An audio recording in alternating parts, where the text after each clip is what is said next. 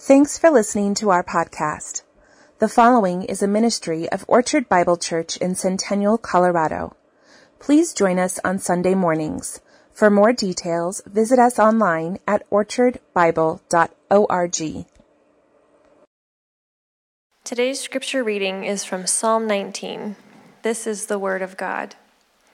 The heavens declare the glory of God, and the sky above proclaims his handiwork. Day to day pours out speech, and night to night reveals knowledge. There is no speech, nor are there words, whose voice is not heard. Their voice goes out through all the earth, and their words to the end of the world. In them he has set a tent for the sun, which comes out like a bridegroom leaving his chamber, and, like a strong man, runs its course with joy. Its rising is from the end of the heavens, and its circuit to the end of them, and there is nothing hidden from its heat. The law of the Lord is perfect, reviving the soul. The testimony of the Lord is sure, making wise the simple. The precepts of the Lord are right, rejoicing the heart. The commandment of the Lord is pure, enlightening the eyes. The fear of the Lord is clean, enduring forever. The rules of the Lord are true and righteous altogether. More to be desired are they than gold, even much fine gold, sweeter also than honey and drippings of the honeycomb. Moreover, by them is your servant warned. In keeping them there is great reward. Who can discern his errors? Declare me innocent from hidden faults. Keep back your servant also from presumptuous sins. Let them not have dominion over me. Then I shall be blameless and innocent of great transgression. Let the words of my mouth and the meditation of my heart be acceptable in your sight, O Lord, my rock and my redeemer. Would you bow your heads with me in prayer? Father, we thank you for your word.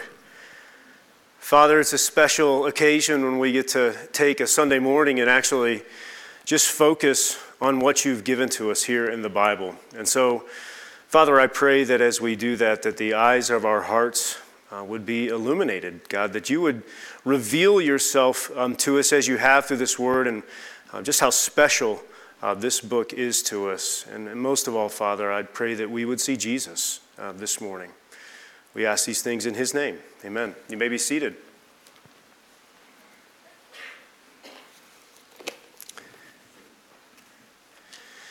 Well, there's nothing like a good book. Uh, we recently went on vacation, and, and one of the things I was looking forward to the most about our, our vacation was the opportunity to do some reading. It excites me when somebody recommends a new book or when one of my favorite writers publishes a new book. But there's one book that is different than the rest. It's the most famous book. It's the most popular book. It's the most published book ever in all of history and in all the world. And of course, it's the Bible.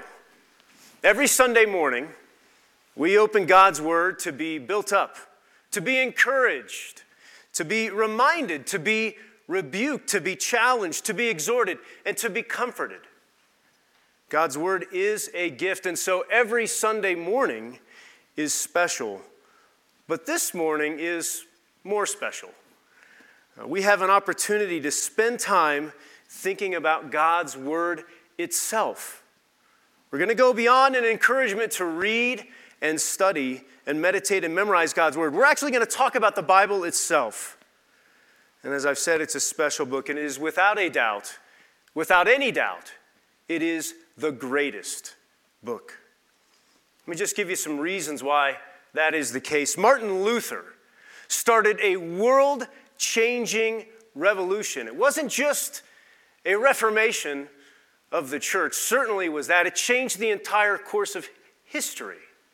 And it was over, one of the key issues was the fact that he said that the Bible was the sole authority for God's people, not the Roman Catholic Church or its leadership. How many books besides the Bible are found in nightstands in every hotel? So important that it's the only book that has its own museum, the Museum of the Bible in Washington, D C Now, certainly other religious texts have uh, you know, displays and so forth, exhibits at other museums, but none of them has their own museum. It's so important that many over the course of history have died for it, have dedicated their lives to the faithful translation of this book. And they continue to rescue, risk their lives, to smuggle it into places like North Korea, where it's completely outlawed. Now, this special place for God's word is not new. It really was at the center of Jewish identity.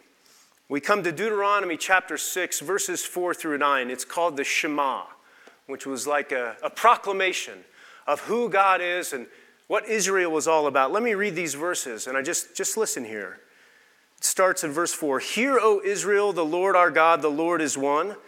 You shall love the Lord your God with all your heart and with all your soul and with all your might. And now listen in verse six.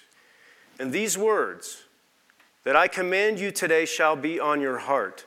You shall teach them diligent, diligently to your children, and shall talk of them when you sit in your house, and when you walk by the way, and when you lie down, and when you rise. You shall bind them as a sign on your hand, and they shall be as frontlets between your eyes. You shall write them on the doorposts of your house and on your gates.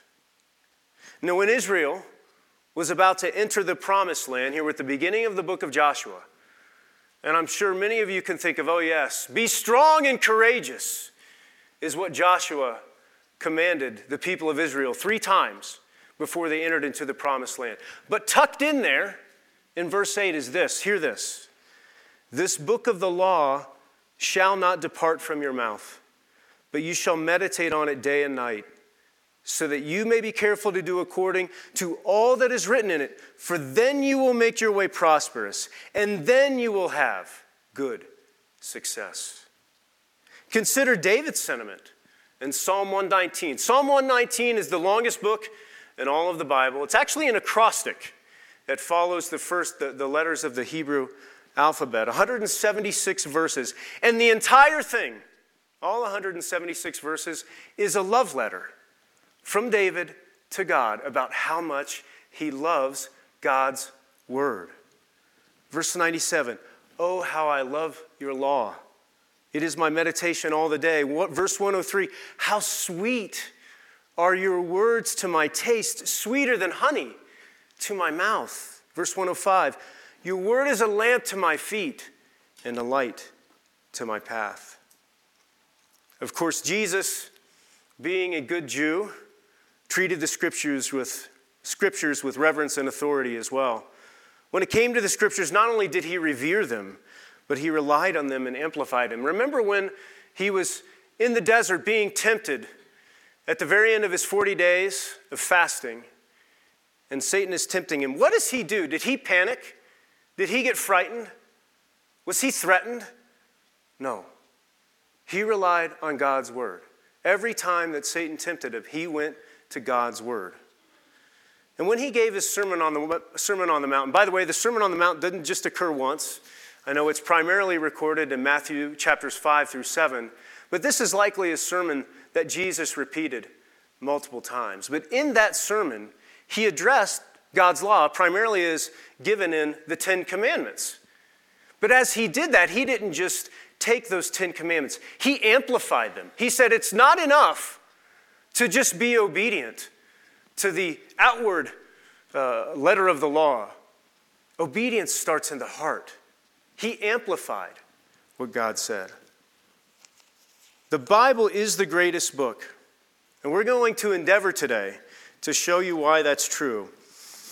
And I want to start with a personal story about how much it matters about what you think about the Bible. I was twenty-two. I just graduated from college, and I was uh, talking with a friend about um, the scriptures. Uh, she was a believer as well. And I said something to the effect of, you know, I think a lot of Genesis is really just sort of, you know, legend that was kind of handed down as a man's attempt to sort of understand what God had done, but it's not actually how things happen. And my friend said, okay, but if that's how you interpret Genesis, how do you know that what happened in the New Testament is actually true? How, how do you know that Jesus actually died for your sins? How do you know that he was actually risen from the dead? And it was the most gentle and helpful rebuke that I can remember in a long time.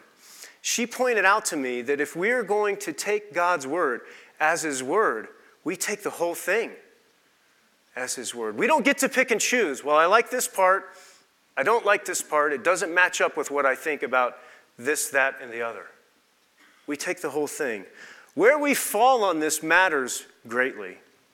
And the two places, in fact, are very different. We're going to come back to that thought.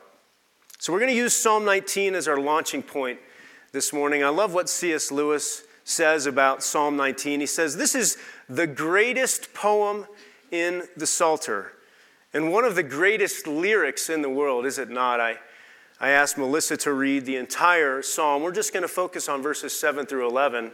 There's simply not enough time to touch all of it. But how beautiful are the first six verses.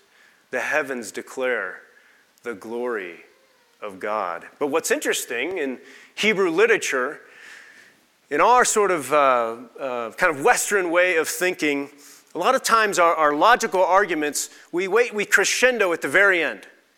And that's the, the sort of the the the, uh, the climax uh, of our arguments. But oftentimes in Hebrew literature, it's a little bit more like a rounded sort of mountain. It builds up. The main point is in the middle, and then it comes back down. So what's the main point? What's in the middle of Psalm nineteen except verses seven through eleven? The pinnacle of Psalm nineteen is, in fact, David's proclamation about God's word. So point one in your outline, what does David say about God's word? Let's just, we're just going to go verse by verse here through seven through eleven. Verse seven, the law of the Lord is perfect, reviving the soul. It's perfect. What do you know in your life that is perfect? Everything you see, you touch, you taste, you smell, you feel, you think, you experience is touched and marred by sin. That's a fact. That's just what happened after the fall in the garden. Everything's a little messed up. Nothing is perfect. But the Word of God has no mark of sin. It's perfect and blameless. We see that, continuing in verse seven, the testimony of the Lord is sure, making wise the simple. It is, the Word of God is sure. It's trustworthy. Now, the Navy's largest ship, of course, is the aircraft carrier. Now, it wouldn't be a Ben Lewis sermon if there wasn't some sort of Navy reference, right? So we got to work the Navy in somehow. So the largest ship is the aircraft carrier. Everything about this ship is massive, including its anchor. It's about twenty feet tall and weighs thirty thousand pounds. And it actually, the ship actually has two of these anchors. It's a massive tool that anchors the ship in stormy waters. It is sure and trustworthy. And in the same way, God's word is an anchor for our souls. We're going to talk about that more a little later. Verse eight, the precepts of the Lord are right, rejoicing the heart. God's word is right. It's straight and true. Now, my wife has a knack for decorating. And as a matter of fact, we are rid of nearly every relic of decorating that I brought into our marriage. Now, it only took seventeen years, which is really a testament to her patient endurance. But in the course of helping her position pictures and paintings around our home, I employ a laser level. I learned early on that eyeballing wasn't going to meet her standard.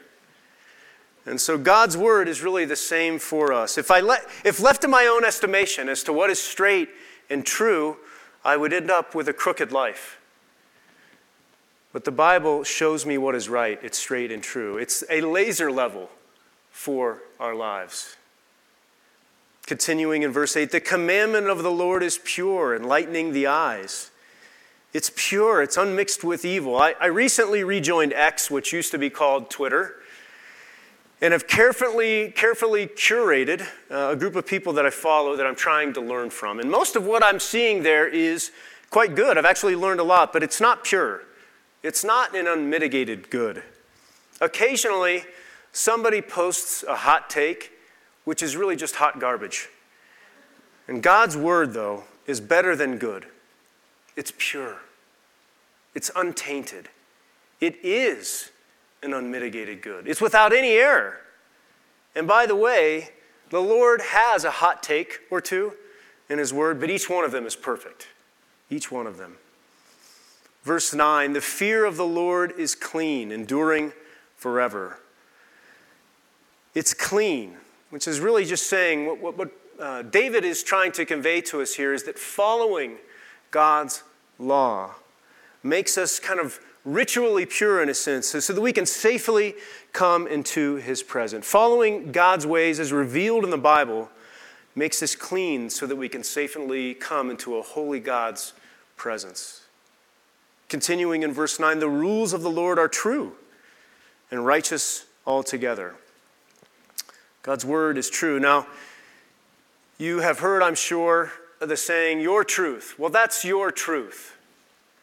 And I think what people mean most of the time when they say that, or I hope they mean this, is that's your perspective. Because at the end of the day, there's only one truth. There are not multiple truths. There cannot be multiple truths. And there's nothing false in God's word. It is the ultimate source of what is true. No promise he has made will ever be untrue. So many of his promises he's made, he's already made good on. So much so that, so much so that we can have confidence that the promises that he has maybe not yet completely fulfilled, that he absolutely will. Verse ten, more to be desired are they than gold, even much fine gold, sweeter also than honey, and drippings of the honeycomb. God's word is satisfying in a way that no other written word is satisfying. David says that God's word is better than money and honey. Gold and honey represent all of our human appetites, is what David is trying to show us here. All those human appetites, right? Money, sex, power, comfort, respect, influence, all those things. David is saying that God's word is actually better than all of those things. It's more satisfying, ultimately satisfying, than any of those things. And it's actually how we store up real wealth, eternal wealth in heaven. And it's how, unlike honey, which will make you hungry a few hours later, it's actually how we feed ourselves spiritually to be satisfied. Verse eleven, moreover, by them, speaking of God's word, your servant is your servant warned, and keeping them there is great reward. God's word is wisdom. God's commands show us how to live. You know, it's one thing to be very smart, but the reality about intelligence is a lot of intelligence is God-given. It's a gift to some degree or another. Now, certainly we can cultivate the intelligence that God has given us, but I'm sure many of you know somebody who's very smart but is not streetwise at all. They're actually quite foolish. So there's a bit of a difference between being smart and being wise. Wisdom is knowledge applied well, and the Bible is full of wisdom. If you're looking for wisdom about how to live your life, about how to make a decision, about how to deal with a situation, the scriptures are, may not speak to your specific situation, but they will definitely give you principles on how to deal with that situation. And lastly, God's word is rewarding. Like the wise who heed God's warnings, those who obey God's word are rewarded. So that's the that's what David says about God's word in Psalm nineteen. I, I want to transition now to, to point two. What makes God's word so important? What makes the Bible so important? And why is the Bible so unique? Well, one of the first things we learn in the Bible is that God talks. God talks. The very, the third verse, what do the scriptures say? God says, let there be light. He is a God of speaking. He is a God of self-revelation. And the Bible is God's primary source of revelation to us. The heavens declare the glory of God, but the Bible tells us who he is. That's his primary source of revelation. So what makes the Bible so unique? Two things. Two things make the Bible different from every other book. Number one, its authority, And number two, its power. So let's look at its authority. Well, its authority, where its authority comes is because it comes from God. And we have sort of three theological words that all start with N. So there are the three N's. God's word is inspired, God's word is inerrant, and God's word is infallible. And those are, are, are where we get uh, the reason for the Bible's authority. Let me just give you a few verses on each one of these. God's word is inspired. Second Timothy three sixteen says this, all scripture is breathed out by God, which is just another way of saying it's inspired by God. All of scripture is breathed out by God and profitable for teaching, for reproof, for correction, and for training in righteousness. Second Peter one twenty-one, for no prophecy was ever produced by the will of man, but men spoke from God as they were carried along by the Holy Spirit. What Peter is saying here is as all of these words in this book are written down by human beings, and it's in their own voice. I mean, you can read John, and he reads a lot different than any of Paul's epistles, and he definitely reads different than Habakkuk, right? Well, that's because those are different people, but it's the same God inspiring each one of those writers as they write that book. God's word is inerrant. A corollary of inspiration is God's is God's word's total truthfulness and inerrancy. Now, if I know that you are a truthful person, I know that I can trust what you tell me. So it will be accurate, it's going to be truthful because that's who you are. And in the same way, if all of God's word, if all of God's word is his words, we can know with full confidence in that whatever the scripture says, it speaks truthfully and in a trustworthy manner. It's inerrant. Jesus said it this way in John seventeen seventeen.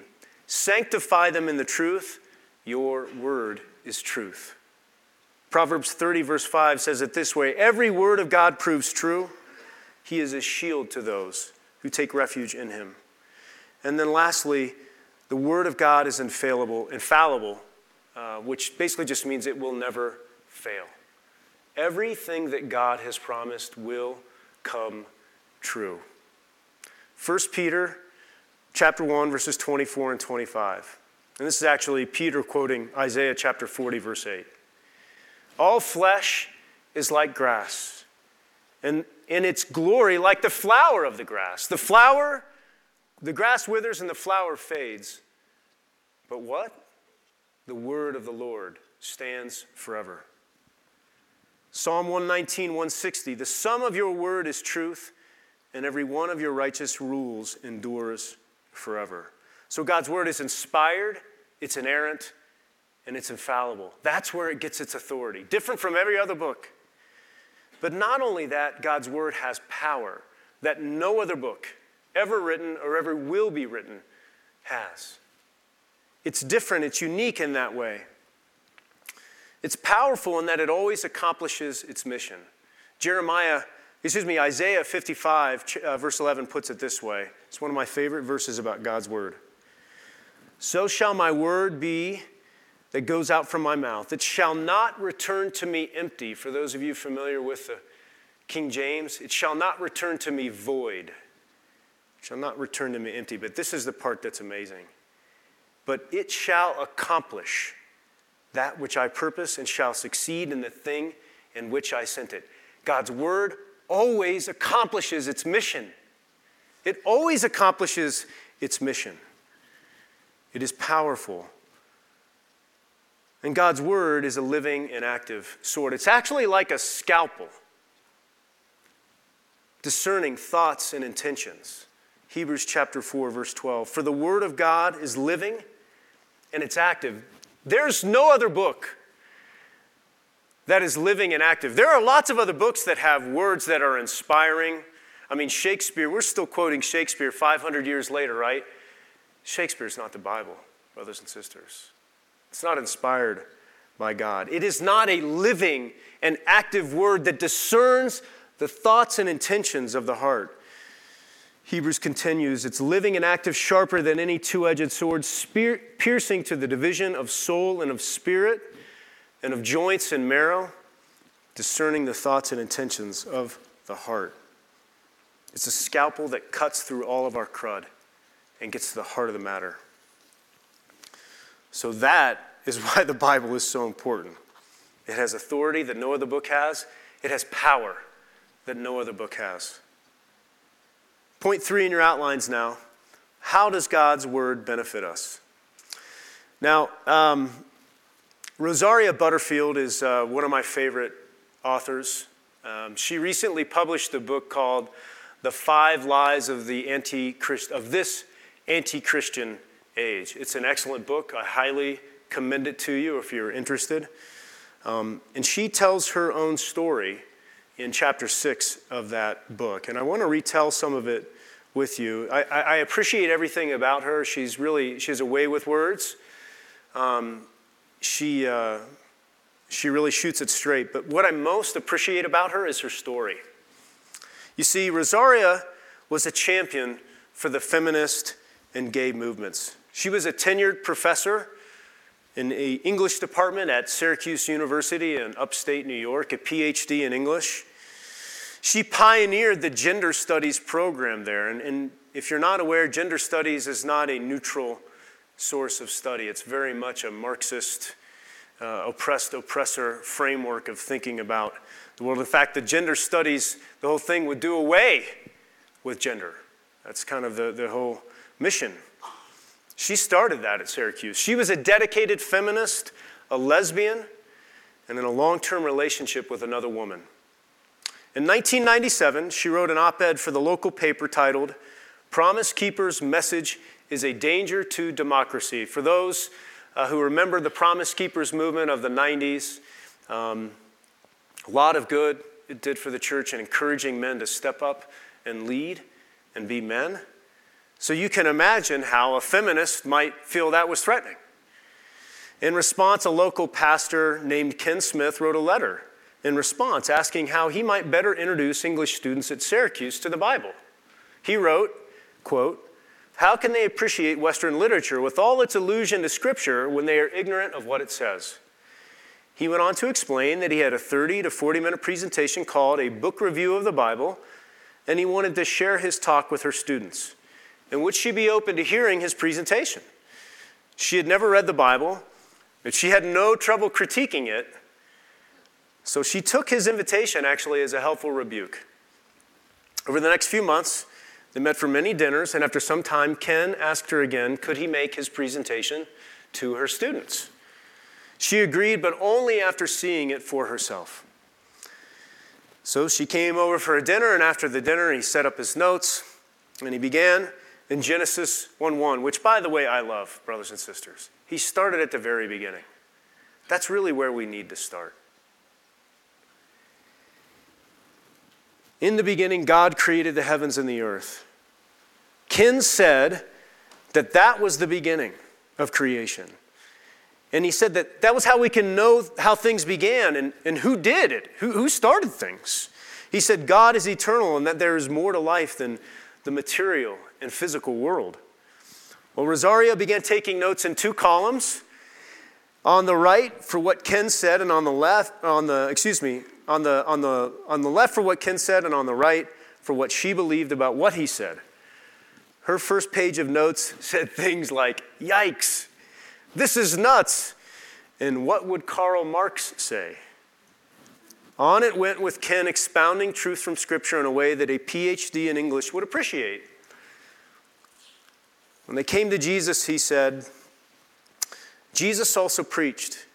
He told people about God, about themselves, about the world, and about why he had come. He showed his love and concern that the people, men, women, and children, had worth and value. But yet, he spoke plainly to them about their sin against God and his judgment awaiting them. He bluntly told people, repent. He not only invited them to turn from self-centeredness and pride, he invited them to find forgiveness with God through him. He exposed self-righteous religion as a farce. He spent time with the social outcasts and gave them hope, gave them hope through his love for them. When people heard Jesus, they heard truth. So many came to him in faith, but lawbreakers do not naturally like to hear someone pointing out their sins, especially when it's true, even if it is God himself saying it. So you might imagine what happened next, unquote. Reflecting back on what Ken said, he told people about themselves. Rosaria writes in her book, I felt a palpable sense of solid ground beneath my feet. I wondered, does God know me? Does, does God know me better than anyone? Could this be true? Through Bible reading, listening to Ken preach God's word, and ministry of mature Christian women around her, Rosaria put her faith in Christ. Over time, she left behind her religion of feminism and lesbianism. She left her lover. She left her job. It did not happen overnight, and it was not easy, as her testimony evidences, but it happened. And it began with engagement and talk about the importance of the Bible. Amazing. Not many of us have as dramatic a story as Rosaria's, but each one of us needs just as much help as she did. And the Bible is a critical piece of that puzzle. So how does God's word benefit us? There's five, there are innumerable benefits, but I did my best to whittle it down to five. And uh, I really struggled with this part because I could have just gone on forever. But five, five benefits. The first one is this. It helps us make sense of the world. The Bible answers the most important questions we face. Is there a God? How did we get here? What is our purpose? What does, why? Does everything feel broken around me and even inside me? What can I do about it? Right from the beginning of Ken's presentation to Rosaria, she came face to face with answers. God is eternal, right? In the beginning, God. God is eternal. He pre-existed everything. God is three in one, a trinity that defies categories that we understand, but is nevertheless true. God made everything. He spoke it all into existence. God put everything under man's stewardship. But then we rejected God's rule over us. And it broke everything, bringing death and sickness and murder and sin into the world, and most importantly, our relationship with God. It broke that relationship. But here's the beautiful thing about the God of the Bible. God did not abandon his beloved creation, you and me. He promised a Savior. Like right after it happened, guys, in Genesis three. The snake's going to bite your heel, but you're going to crush his head. There's one who's coming who's going to crush his head. He's going to fix everything. And he made good on a promise of a Savior by sending his son Jesus, the second person of the Trinity, who has died for the sins who all, of all who repent and put their trust in him. And he was raised to life again, defeating sin and death. And lastly, the Bible, it defines who we are. He knows us better than we know ourselves. Our feelings, this is really important, our feelings can lie to us, and the world around us lies to us. But he gives us his word, which is the best for us. So that's the first one. It helps us make sense of the world. Number two, it's an anchor for us. As Rosaria navigated this radical change, the Bible, along with her elders and the Christian women in her church, they anchored her, all of these things. David talks about how God's word is sure and trustworthy, and earlier I compared it to the aircraft carrier's anchors. Given all that we face, all the challenges of this life, thank the Lord, the anchor of his word is surer than any man-made object, no matter how big it is. For example, God effectively promises us, and our experience shows us that we are going to have pain and suffering. His word to us in those times is a sweet balm. The Psalms, all one hundred fifty Psalms, speak to so many, if not every situation that we might find ourselves in life. They are a great balm for the soul. Another example of how God's word is an anchor for us. When we are unsure of what is true, it shows us the way. Now, God has given us a conscience to, de- to determine what is right and wrong, but ultimately our conscience is broken too. It's not perfect. It's not a reliable gauge. I mean, you could ask any person that's same-sex attracted, it feels very right to them to be attracted to somebody of the same sex. It's such a deep and innate part of, of who we are. But embracing that lie does not lead to life. It leads to bondage and eventually death. But it doesn't feel that way. It doesn't feel that way. So we need an anchor, a source of unchangeable truth to tell us what is right and wrong. David penned these famous lyrics. I've already referenced them once, and they've been sung for millennial now, millenniums now. Thy word is a lamp unto my feet and a light unto my path. Another example of how God's word is an anchor. It's an anchor from drifting away from God. There's a, a story, a book that I read called Mission Drift, so a number of years ago. And in that book, there's a story about the Crowell Trust. Henry Crowell was the founder of Quaker Oats, and at the time, he had made so much money. There were oil t- uh, tycoons and barons and railroad tycoons and barons and so forth. Well, he was the cereal tycoon, this guy, Henry Crowell. Well, he got converted by hearing a sermon by Dwight Moody, and he established a trust. From that point on, his entire life was dedicated to, to Christ, and he established a trust with very specific guidelines, that the money would only be used towards specific evangelical Christian missions. And before every board meeting, the trustees read aloud their charter, this charter, as a reminder of their duties and callings and calling as trustees. It, it, it serves as sort of an anchor for them to say, this is what we are about. Brothers and sisters, the Lord's Supper meeting, the meeting that we have before this one, where we open God's word, we pray aloud, and then we take the Lord's Supper. That's, that's as good an anchor as you're going to get. To come every Sunday and to be reminded of God's sacrifice for you, what he's done for you, and who you are in him. A, res- a sinner, no longer a sinner, but now a saint, redeemed by grace. That's the kind of anchor that you have. Number three, the Bible builds us up. Now, don't you want to be around people that make you a better person, that bring the best out in you? Now, some of the bi- best advice I've heard when thinking about a potential spouse was this. Does this person draw you closer to God? Does this person make you want to be more like Jesus? And it's the same way the Bible builds us up. Right there in that Second Timothy three sixteen, right after that is verse seventeen. So all scripture is breathed out by God and profitable for teaching, reproof, correction, and training in righteousness. Verse seventeen, that the man of God, the woman of God, may be complete and equipped for every good work. The fourth way in which the, the, the Bible helps us, it protects us. Satan prowls around like a roaring lion seeking someone to devour, right? And Ephesians six says that God's word is a sword. It's a sword that we must use to defend ourselves from these cosmic powers of darkness. And lastly, how the Bible helps us. We don't as much read it as it reads us. See what David says in verses twelve and thirteen of Psalm nineteen. He says this, who can discern his errors? Declare me innocent from hidden faults. Keep back your servant also from presumptuous sins.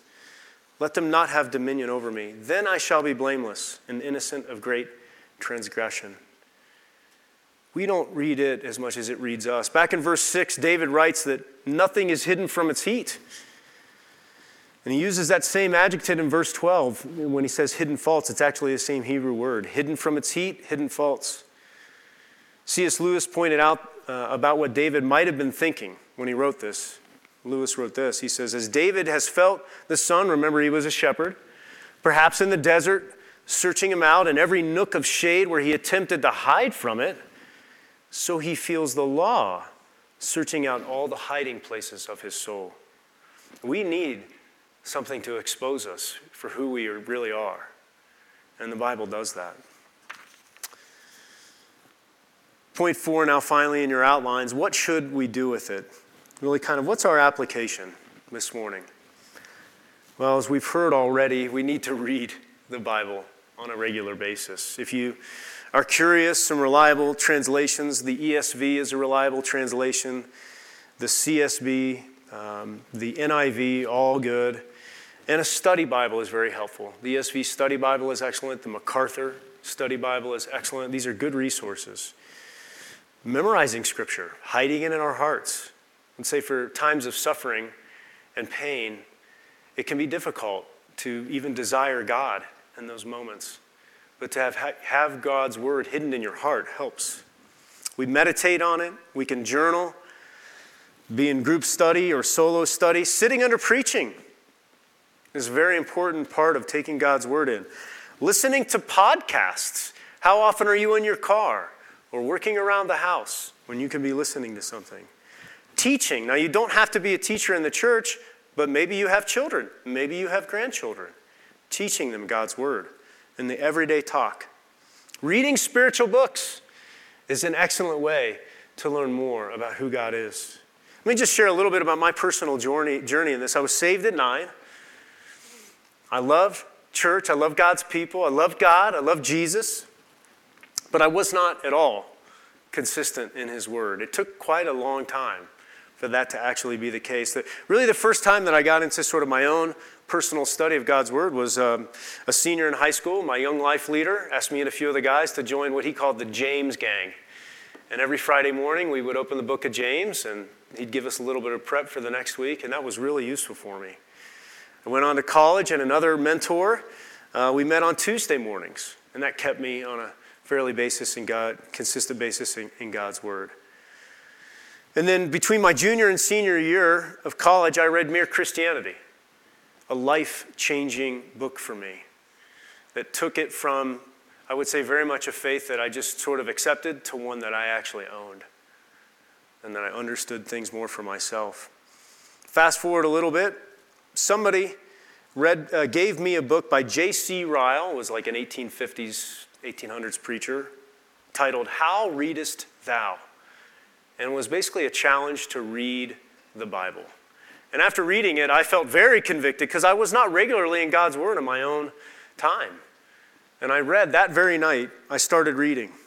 And I don't know why God led me to Ephesians chapter two, or excuse me, to Ephesians. And I got to chapter two and verse four. And um, it's like these words, it's like I'd never read these words before. You want to talk about God's word being living and active. They, these words jumped off the page at me. But God, being rich in mercy, because of the great love with which he loved us, even when we were dead in our trespasses, made us alive together with Christ. By grace you have been saved. That was a really important point for me. But even then, it was a while before I got into it every single day sort of reading Um, Bible. It was probably thirty-eight uh, when I read the, through the Bible for a year, through the year for the first time. And then um, this year will be the fifth year, if I complete it, that uh, that I re- will have read the Bible uh, all the way through in a row.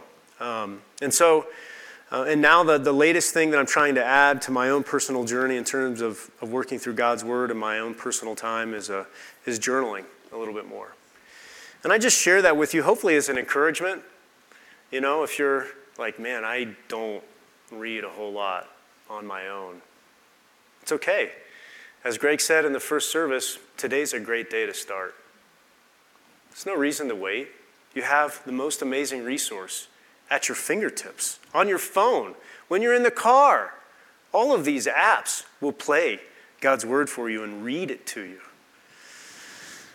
So as we wrap up this morning, I just want to say, just remind you, yes, the Bible is a book, but it's the greatest book. And like any book, it tells a story. But so far, to some degree, we've kind of missed the most important part of the story. That's Jesus. He's actually the point of the entire story. Everything in Scripture comes back to him. We have this banner over my left shoulder that says, "We wish to see Jesus." Now, these were Gentiles outside of the Jewish fellowship who had wanted to see Jesus. They were the ones saying that. They were seeking him and wanted to be brought near. But the truth is, While these Gentiles were seeking Jesus, it was Jesus who was really seeking them. The same is true for each of you here this morning. For the mature believer, he's seeking you. Pick up your Bible and read. He loves you. He sees where you are right now, whether that's on the mountaintop or in the deepest valley. He's calling you into deeper fellowship with him through his church, through prayer and the word. For the believer stuck in sin, Jesus is seeking you. Pick up your Bible and read. He loves you. He's calling you to break free of besetting sin. Let his word read you and show you that sin. Show you those hidden faults. He wants you to become wise. He wants you to be anchored to him through his word. For the confused by what the world says, Jesus is seeking you. Pick up your Bible and read and find truth that does not change. For the seeker unsure about what to believe, Jesus is seeking you. Pick up your Bible and read. Read the Gospels, read Galatians, Ephesians, and Romans. Read the Proverbs and Ecclesiastes. Read anything. God's word is living and active, and it does not return void. It will accomplish its mission for you. And his mission is for you to know him. For the skeptic and the doubter, Jesus is seeking you too. Just like Rosaria Butterfield, you may not be seeking him. You may not be able to remember the last time you even opened a Bible. You may have never opened a Bible. But that doesn't change how he feels about you. I invite you, but more importantly, Jesus invites you to take up his word and read. Risk it. Take the risk. What do you have to lose? See what happens. In the Bible, you will find truth unchanging. You're going to find an anchor. You're going to find comfort. You're going to find inspiration. You're going to find challenge. And you're going to find Jesus, the lover and savior of your soul. Please stand with me as we dismiss in prayer. Father, I thank you for your word this morning. What a powerful word it is. What a gift it is that you have revealed yourself to us through your word. Let us never neglect this gift that you have given us. Let us always be mindful and, and thankful and uh, of this word that you've given us. But most of all, Father, we read your word because it points us to the Savior and lover of our souls, Jesus. And help us as we study and read and meditate on your word to be drawn nearer to the wonderful Savior, Jesus. God, we ask for your help in this, and we ask your blessing on our, on our week as we go forth from here. In Jesus' name, amen. You're dismissed.